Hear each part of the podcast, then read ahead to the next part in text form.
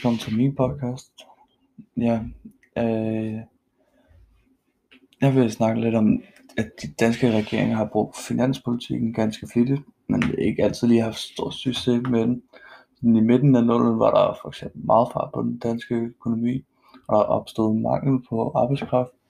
Så burde man have strammet finanspolitikken her, men man lempede den i stedet og forværrede den måde situationen. Til gengæld gjorde man det rigtigt i årene 2000-2010, hvor finanskrisen var på sit højeste og arbejdsløsheden steg. Her lempede man så finanspolitikken igen og fik taget toppen af krisen. Så nu vil jeg altså læse højt fra side 86 til 91. Kines og finanspolitikken. Det var den engelske nationaløkonom John M. Keynes, der i 1930'erne udformede de første teorier om den aktive finanspolitik. Indtil da havde den økonomiske politik været præget af passiv finanspolitik, i det, i det politikerne ikke turde anvende statsfinanserne aktivt til at påvirke efterspørgelsen. Økonomerne havde dengang en forestilling om, at samfundsøkonomien fungerede bedst, hvis man helt lod være med at foretage indgreb i samfundsøkonomien. Hvis økonomien fik lov at passe sig selv, ville der automatisk blive fuld beskæftigelse og økonomisk vækst. Økonomien vil helt automatisk regulere sig selv, det vil være selvregulerende. Finanspolitikken gennembrud. Krisen i 1930'erne fik økonomerne på andre tanker. Den store arbejdsløshed viste, at samfundets økonomi åbenbart i længere perioder kunne være i tilstand, hvor der ikke var fuld beskæftigelse. Ifølge Kina skyldtes det at den samlede efterspørgsel i samfundet var for lille til at opretholde en produktion, der kunne holde alle i arbejde. Hvis man kunne øge efterspørgselen og dermed produktionen og beskæftigelsen, kunne man afhjælpe arbejdsløsheden. Var Kines argument. Var Kines argument. Kines fremførte, at i situationen med langvarig arbejdsløshed burde det være statens opgave at gå ind og kunstigt øge efterspørgslen ved at føre lemp, lempelig finanspolitik, selvom dette umiddelbart måske ville skabe et underskud på statens regnskab, var det ifølge Kines et mindre problem. Underskuddet kunne finansieres enten ved at trykke pengesedler eller ved at optage statslån, sælge statsobligationer.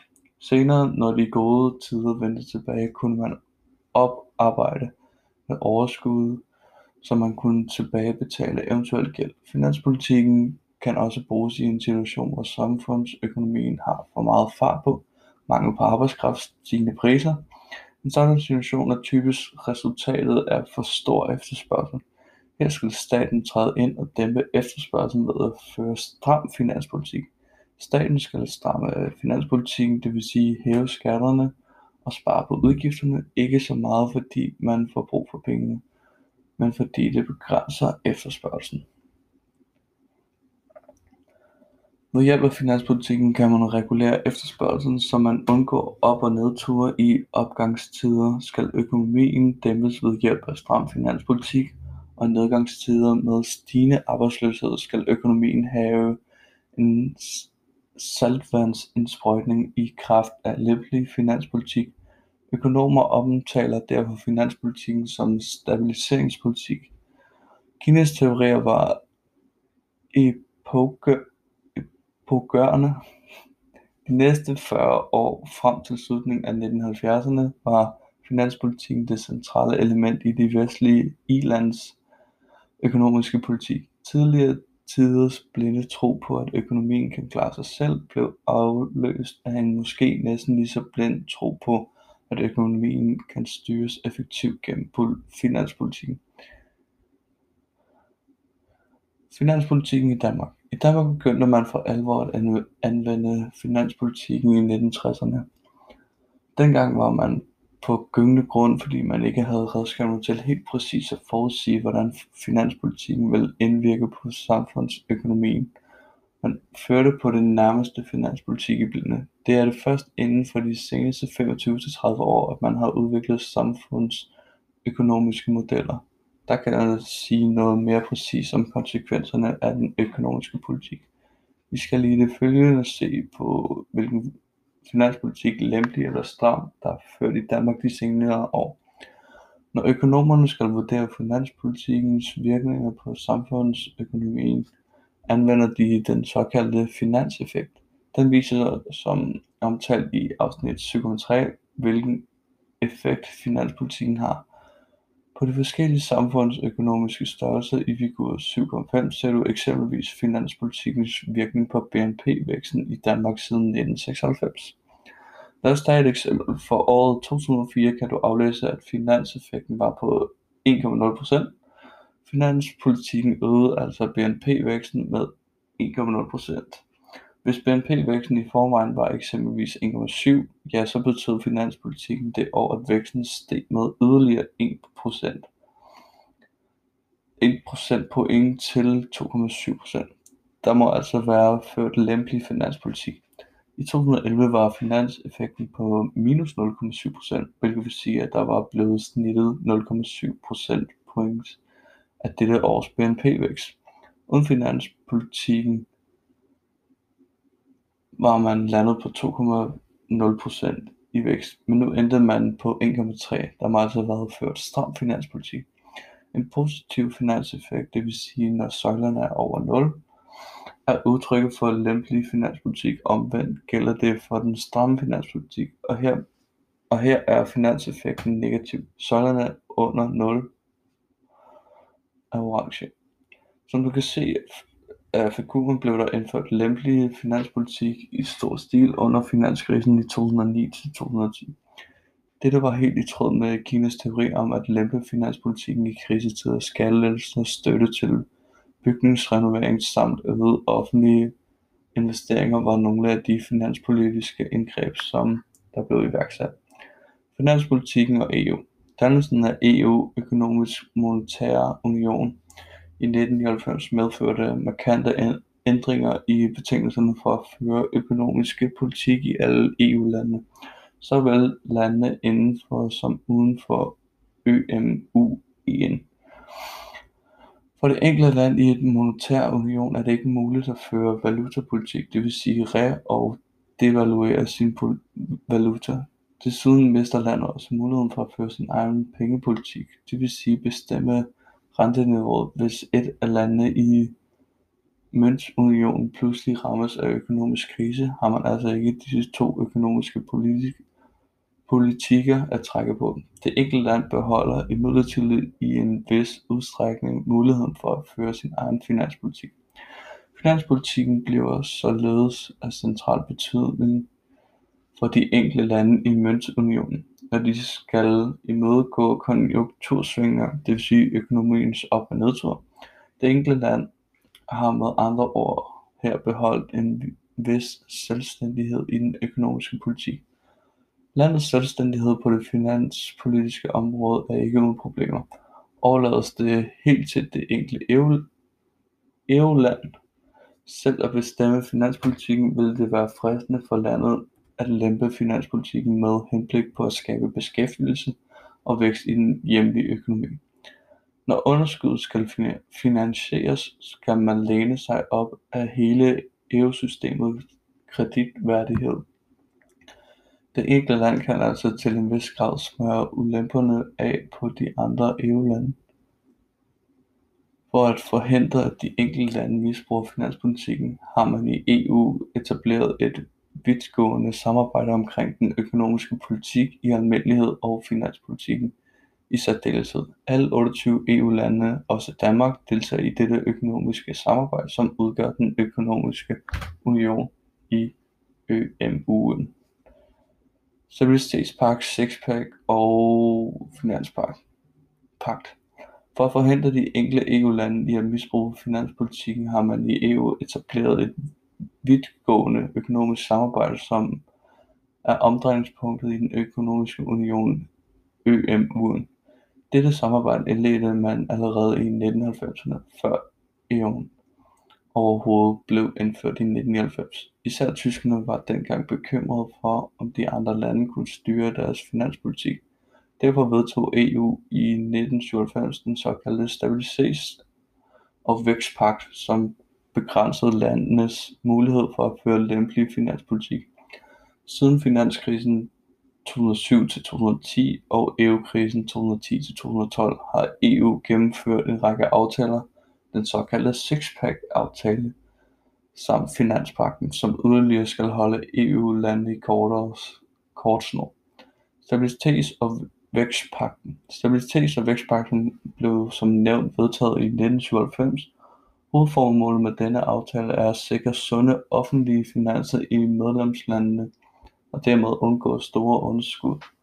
Pagten kræver, at de enkelte lande, landes offentlige finans, finanser over nogle år i gennemsnit skal være i balance eller vise overskud. Man vil på den måde sørge for, at landene er rustet til at klare og en lav konjunktur, som jo ofte belaster de offentlige budgetter på grund af øgede udgifter til dagpenge med videre. Desuden indskærpede man i pagten, at eventuelle underskud ikke må overstige 3% af BNP. Den regel lagde en dæmper på landenes muligheder for at føre lempelig finanspolitik. En lempelse, for eksempel en skattelettelse, vil jo netop betyde færre skatteindtægter til staten og dermed et muligt underskud, hvis et EU-land ikke overholder disse regler, går en større procedure i gang, som i sidste ende kan ende med en bøde til det pågældende land, såfremt det ikke får rettet op på skaden.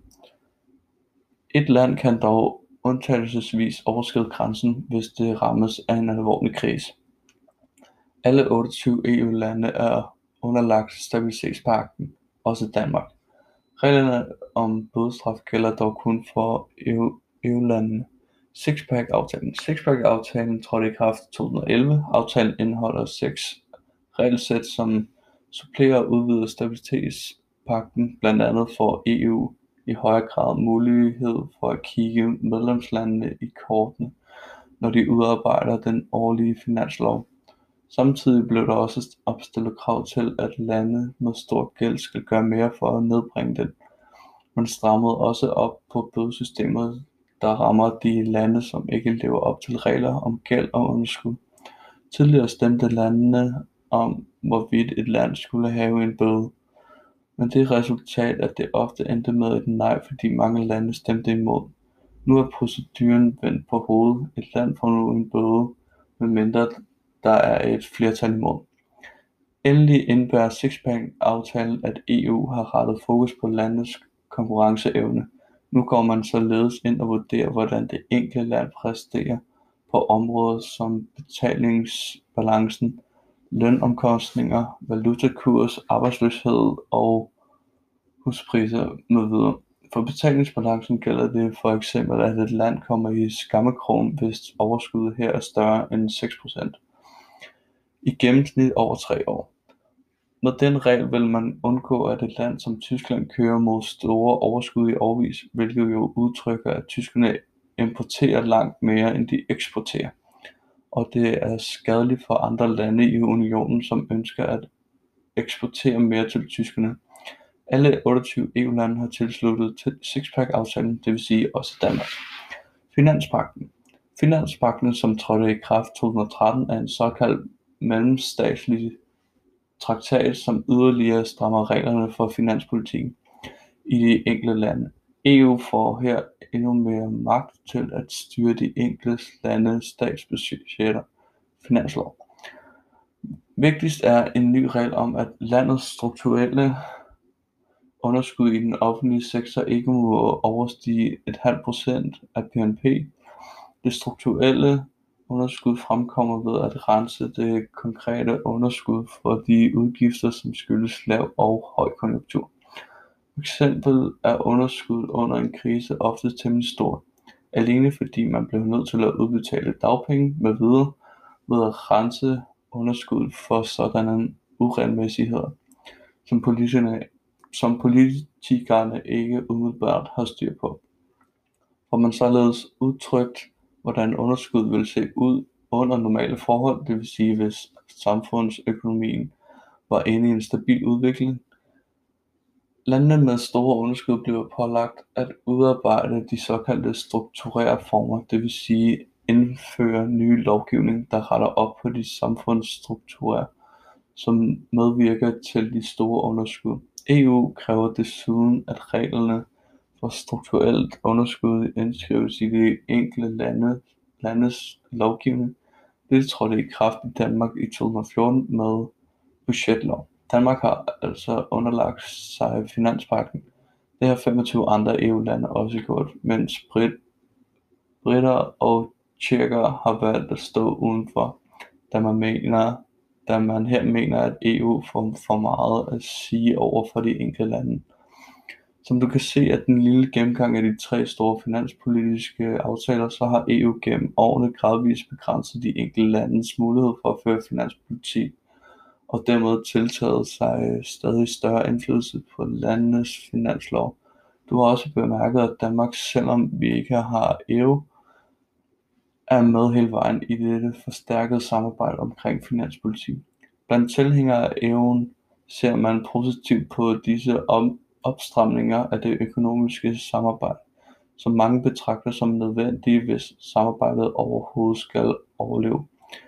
Erfaringerne fra EU-krisen viste jo, at hvis landene har for løse tøjler, så går alt det galt. Kritik af finanspolitiske samarbejde Det øgede samarbejde omkring finanspolitikken har imidlertid også været udsat for kritik blandt andre økonomer. For det første ser man med bekymring på at lande i takt med stramningerne får stadig sværere ved at føre lempelig finanspolitik, hvilket jo kan være vigtigt i tilfælde af alvorlig krise som vi nævnte ovenfor at finanspolitikken den eneste politik som landene har tilbage i værktøjskassen. For det andet har EU gennem disse aftaler fået markant mere magt over for de enkelte lande. Dette indebærer at de enkelte lande mister indflydelse på deres egen finanslov og deres eget velfærdssystem. Endelig peger nogle økonomer på at disse opstramninger ikke er nok til at forhindre nye kriser. De mener at EU-området først bliver stabilt den dag man helt overlader finanspolitikken til EU. De påpeger at så længe de enkelte lande i sidste ende styrer deres egen stats finanser kan det gå galt. Løsningen er altså her at EU fører central finanspolitik, det vil sige indkræver skat og beslutter hvad pengene skal bruges til. Et eventuelt underskud kan da finansieres af EU i fællesskab. En sådan konstruktion svarer til den måde som man har opbygget det amerikanske system på. Man kan bruge her udtrykket føderal finanspolitik eller en såkaldt finanspolitisk union. Fælles finanspolitik i EU. Mange økonomer har påpeget det problematiske i at EU-området ikke er i stand til at føre en samlet finanspolitik for hele unionen. Den fælles penge- og valutapolitik føres jo centralt af henholdsvis den europæiske centralbank og Ecofinrådet, men der eksisterer ingen fælles finanspolitik politik for hele euroområdet. I forbundsstater som eksempelvis USA er det traditionelt den føderale regering der fører finanspolitik. Samtidig er det ofte et krav om balance på enkeltstaternes budgetter, hvilket forhindrer disse i at føre lempelig finanspolitik. I EU er det samlede budget imidlertid ikke mere end 2% af EUs samlede BNP. Dette gør det umuligt for EU at føre finanspolitik fra centralt hold. Der er simpelthen for få penge til at føre finanspolitik for. Der er eksempelvis ingen skatter som borgerne betaler direkte til EU. EU kan derfor ikke give skattelettelser med henblik på at øge efterspørgselen. Den kompetence ligger netop hos de enkelte lande. og sixpack-aftalen og finanspakken er EU dog på vej i retning af en mere centralt styret finanspolitik, men der er endnu et langt stykke vej til en direkte finanspolitisk union. Mange lande, især Øst- og Centraleuropa, er modstandere af at lade EU få så meget magt over de enkelte lande. Andre lande som for eksempel Frankrig trækker i retning af finanspolitisk union.